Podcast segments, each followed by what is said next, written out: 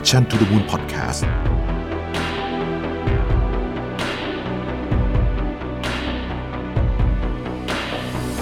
สวัสดีครับ พบกับรายการ Remaster อยู่กับผมอ้ำสุภกรอีกเช่นเคยครับ เนื้อหาในวันนี้นะครับ ผมได้นำมาจาก Harvard Business Review ครับ ในหัวข้อเรื่อง When you start a new job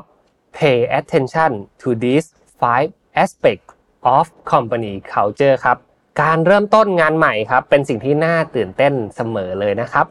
และความท้าทายใหม่ๆ กับสภาพแวดล้อมใหม่ๆเนี่ยก็เป็นสิ่งที่เราจำเป็นต้องผ่านความท้าทายเหล่านี้ไปให้ได้ เพื่อให้เราเนี่ยสามารถฟิตอินอยู่กับองค์กรที่เราย้ายมาใหม่ ปรับตัวมาใหม่ ซึ่งผมเชื่อว่านะครับ ในช่วงเวลาประมาณเดือน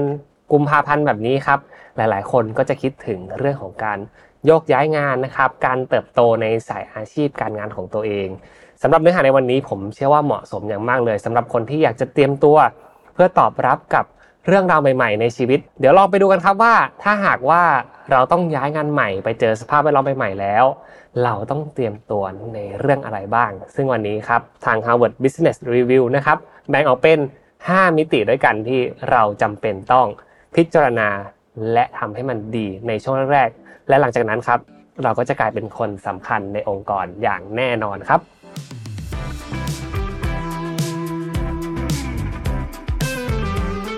เรื่องที่หนึ่งครับประเด็นในเรื่องของความสัมพันธ์ครับ เรื่องนี้ถือว่าเป็น priority หลักที่สุดของเนื้อหาในวันนี้เลยครับ องค์กรทำงานยากอย่างแน่นอนครับ ถ้าหากว่าความสัมพันธ์ของคนในองค์กรนั้น มีปัญหาปัญหาอาจจะเกิดจากการสร้าง culture ก่อนหน้านี้ก็เป็นได้ หรือปัญหาอาจจะเกิดขึ้นจากตัวเราที่วางตัวไม่ถูกนะครับ ปรับตัวไม่ได้ และไม่สามารถที่จะเข้ากับคนในองค์กรที่อยู่เดิมได้นะครับ ในสิ่งที่เราควรจะทำในการที่จะสร้างความสัมพันธ์ที่ดี ตั้งแต่เราก้าวเท้าเข้าสู่องค์กรใหม่แห่งนี้นะครับ เรื่องแรกเลยคือการรู้จักที่จะสร้าง engage นะครับไม่ว่าจะเป็นในที่ประชุมนะครับในการพูดคุยแบบตัวต่อตัวกับคนทำงานกับหัวหน้างานนะครับ เพื่อนร่วมงานต่างๆ การฟังแบบ active listening ครับการตั้งใจฟังให้ดีนะครับ ใช้ eye contact ของเราให้เป็นประโยชน์ในการ สบตากับเขานะครับ และลองดูสิว่าสิ่งที่เขาต้องการมันคือเรื่องอะไรกันบ้างนะครับ และที่สำคัญครับ สิ่งนี้หลายๆ คนมักจะหลงลืมไปครับ การรู้จักที่จะขอบคุณนะครับ ขอโทษ และรู้จักที่จะให้อภัยต่อกัน เวลาที่มีข้อมูลบางอย่าง หรือว่ามีเรื่องต่างๆ ที่มันอาจจะ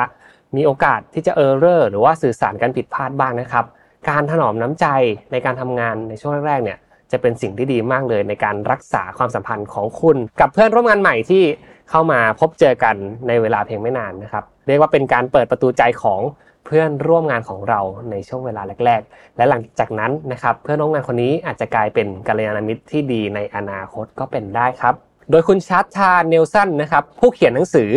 The Business of Friendship ครับได้อธิบายว่ามิตรภาพที่ดีนั้นจะต้องเกิดจาก 3 ปัจจัยหลักๆ ด้วยกันครับ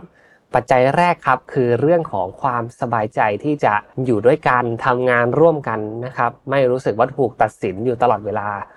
ปัจจัยที่2ครับคือความปลอดภัยที่รู้สึกว่าอยู่ข้างๆ คนนี้แล้วเนี่ยไม่ได้รู้สึกถึงความอันตรายนะครับทำงานด้วยก็ไว้ใจได้ อยู่ด้วยกันก็สามารถที่จะส่งเสริมช่วยเหลือซึ่งกันและกันได้นะครับ และปัจจัยสุดท้ายครับ ปัจจัยเรื่องของการรู้สึกว่าเขามีคุณค่า มีตัวตนต่อเรานะครับ มันทำงานกันเป็นทีมอยู่แล้วนะครับ เพราะฉะนั้นเนี่ยเราต้องมาอยู่เพื่อส่งเสริมซึ่งกันและกันนะครับ การจะกระชับความสัมพันธ์ระหว่างคนในองค์กรให้กลับมาใกล้ชิดกันนะครับ เราต้องลองคิดเรื่องของกิจกรรมเล็กๆน้อยๆที่เราควรจะส่งเสริมกันในฐานะของคนทำงานนะครับ จริงๆ เล็กน้อยแค่ถามเขานะครับในทุกๆเช้า วันนี้เจอเรื่องอะไรบ้างนะครับ มีอะไรที่ต้องจัดการ มีอะไรเป็นความท้าทายของคุณไหม และมีอะไรที่เราควรจะหยิบยกประเด็นเนี่ยมาพูดคุย มาแลกเปลี่ยนซึ่งกันและกัน สิ่งเหล่านี้ก็เป็นสิ่งที่สามารถสร้างความประทับใจแรกให้กับคนที่ทำงานร่วมกันได้อย่างแน่นอนครับ หรือหลังเลิกงานเนี่ยลองชวนกันไปทานข้าวนะครับ ใช้เวลาพักผ่อนด้วยกันนะครับ เท่านี้ครับประตูใจของเพื่อนร่วมงานของเราก็อาจจะเปิดออก และหลังจากนั้นเราก็ คอยขยับความสัมพันธ์ให้สนิทสนมกันมากขึ้น เพราะว่าความสัมพันธ์ถือเป็นสิ่งสำคัญมากในการทำงานในองค์กรนะครับ เราทำงานร่วมกับผู้อื่นอยู่แล้ว เรื่องนี้เราต้องให้ความสำคัญเป็นอันดับหนึ่งเลยครับ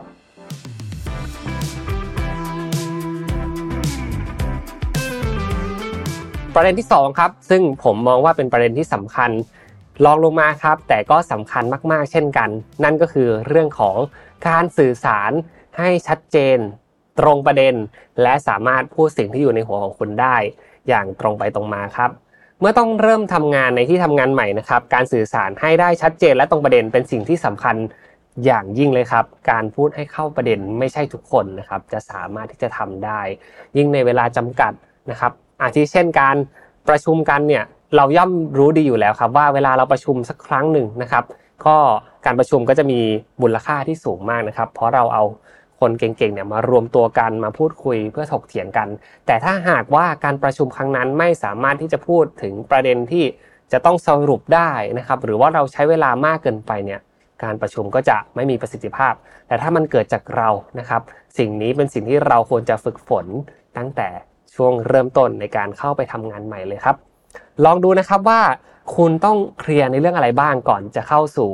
ห้องประชุมครับยิ่งในรอบแรกๆเนี่ยยิ่งสำคัญเลยนะครับอาเจนดาที่ต้องเตรียมมีเรื่องอะไรบ้างนะครับ ใครต้องทำอะไรในที่ประชุมนี้บ้างนะครับ ใครจำเป็นที่จะต้องเข้ามาคุยกับเรา ใครต้องร่วมประชุมบ้างนะครับ แนวทางที่เราจะมาพูดคุยเพื่อหา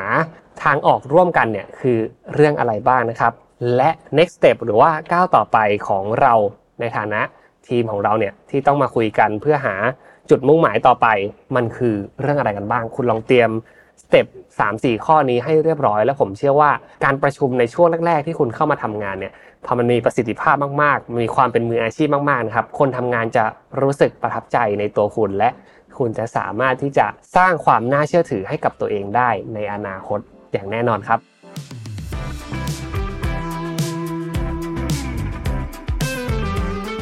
ข้อที่3ครับคือเรื่องของการเตรียมตัวในการที่จะตัดสินใจอย่างเด็ดขาดครับ ข้อนี้ก็สำคัญไม่แพ้กันนะครับ เมื่อต้องรับฟังเราก็ต้องรับฟังอย่างเปิดใจนะครับ เปิดกว้าง แต่เมื่อต้องตัดสินใจครับ สิ่งนี้เป็นสิ่งที่ต้องพิจารณาให้ดีนะครับ การตัดสินใจที่ดีนะครับ ต้องเด็ดขาดต้องมีความน่าเชื่อถือ และมีความเชื่อมั่นในตัวเอง พอสมควรเลย การที่จะสร้างความเชื่อมั่นให้กับตัวเองได้ คุณจำเป็นที่จะต้องทำการบ้านมากกว่าคนอื่น ในหัวข้อที่คุณได้ นำเรื่องราวมานะครับเพื่อทำการวิเคราะห์และจัดการมันในแต่ละประเด็น เพราะฉะนั้นนะครับการตัดสินใจที่ดีเนี่ยก็จำเป็นที่จะต้องมีข้อมูล support ครบถ้วนนะครับรวมถึงมีเหตุและผลในการเลือกที่จะตัดสินใจเรื่องอะไรต่างๆ สิ่งนี้ไม่จำเป็นต้องเป็นหัวหน้างานก็ได้นะครับ ในฐานะคนทำงานระดับปฏิบัติการเนี่ยจริง ๆ เราก็สามารถที่จะตัดสินใจอย่างครบถ้วนเด็ดขาดได้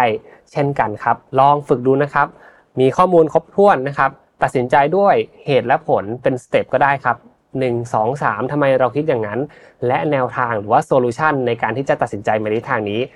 เราใช้เหตุผลเหล่านี้แหละ ในการเลือกมาตัดสินใจเรื่องราวเหล่านั้น แล้วผมเชื่อเลยครับว่าถ้าหัวหน้างานได้เห็นทักษะในการตัดสินใจของคุณนะครับ เพื่อนร่วมงานได้เห็นทักษะในความเด็ดขาดของการคิดวิเคราะห์ปัญหาของคุณเนี่ยคุณจะได้รับเครดิต ได้รับความน่าเชื่อถือ และจะอยู่กับองค์กรนี้ไปได้อย่างยาวนานเลยครับ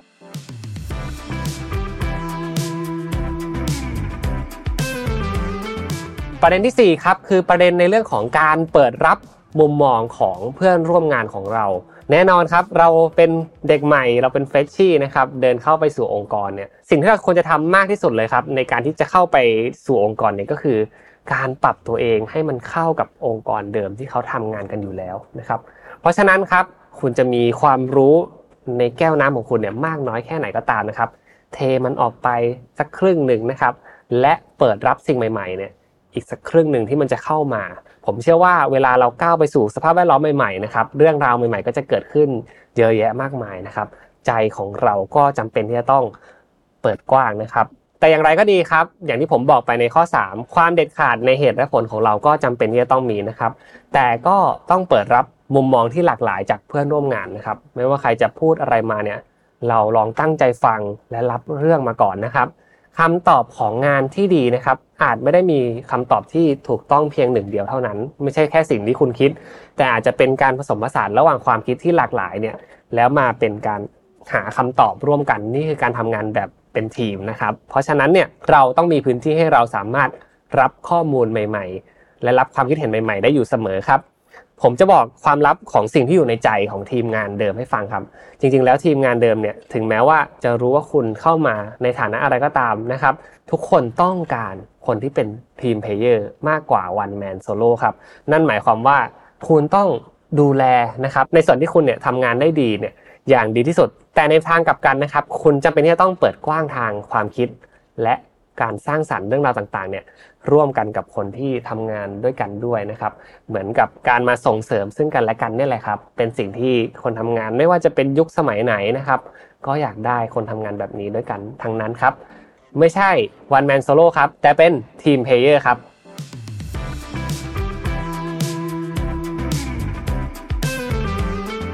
ประเด็นสุดท้ายครับเป็นประเด็นที่เราต้องเพิ่มขึ้นมาอีกข้อหนึ่งเพราะว่าการทำงานในโลกปัจจุบันครับ มีความเปลี่ยนแปลงรวดเร็วนะครับ คนทำงานก็จำเป็นที่จะต้องปรับตัวอย่างรวดเร็ว เช่นกันครับ นั่นคือการรับมือกับความเปลี่ยนแปลงให้ดี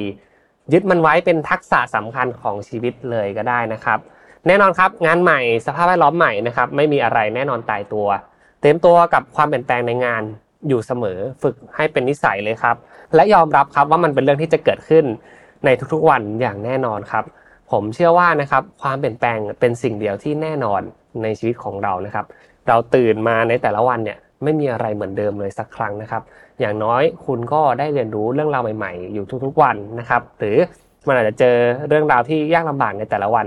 แต่อีกวันหนึ่งก็ยังมีโอกาสใหม่ ๆ ที่เราสามารถที่จะไปปรับทัศนคติ และเตรียมตัวตั้งหลักกันใหม่ได้เสมอนะครับ ทักษะการปรับตัวเปลี่ยนแปลงตามสถานการณ์นะครับ เป็นสิ่งที่จะทำให้คุณสามารถที่จะเติบโต ในหน้าที่การงานได้ดี อันนี้ผมค่อนข้างจะมั่นใจนะครับ เพราะว่า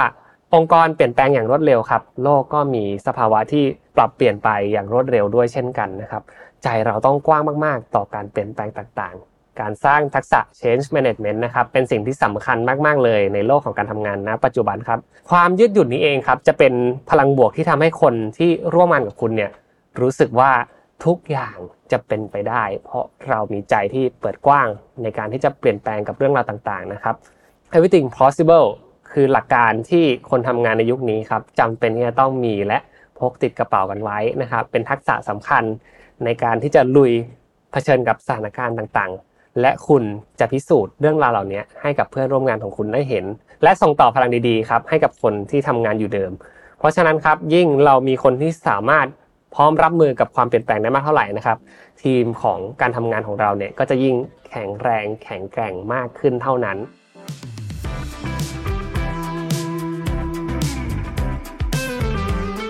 สำหรับใครที่กำลังหางานใหม่กันอยู่นะครับ ก็ใช้ 5 ข้อนี้นะครับเป็นหลักในการสร้างนะครับทักษะให้กับตัวเอง หรือว่าตั้งหลักในการฝึกซ้อมนะครับ พอไปเจอกับสถานการณ์ใหม่ๆ สภาพแวดล้อมใหม่ๆ แล้วเนี่ยคุณจะได้พร้อมใช้งานอย่างเต็มที่ และลุยไปกับงานใหม่อย่างมีความสุขนะครับ ส่วนใครที่กำลังก้าวเข้าสู่ที่ทำงานใหม่ หลังจากได้ฟังคลิปนี้แล้วนะครับ นี่เป็น 5 ข้อที่อยู่ในใจของเพื่อนร่วมงานของหัวหน้างาน หรือแม้แต่ในองค์กรของคุณอย่างแน่นอน ลองทำสิ่งเหล่านี้ให้ดี ความสัมพันธ์ การสื่อสาร การตัดสินใจนะครับการเปิดรับมุมมองของเพื่อนร่วมงาน รวมถึงการรับมือกับความเปลี่ยนแปลง ผมเชื่อว่าคุณจะ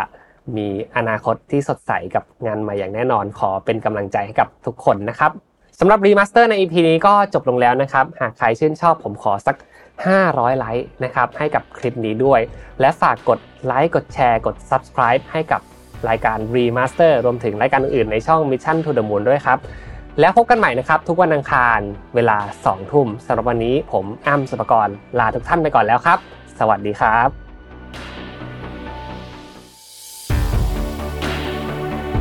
Mission to the Moon Podcast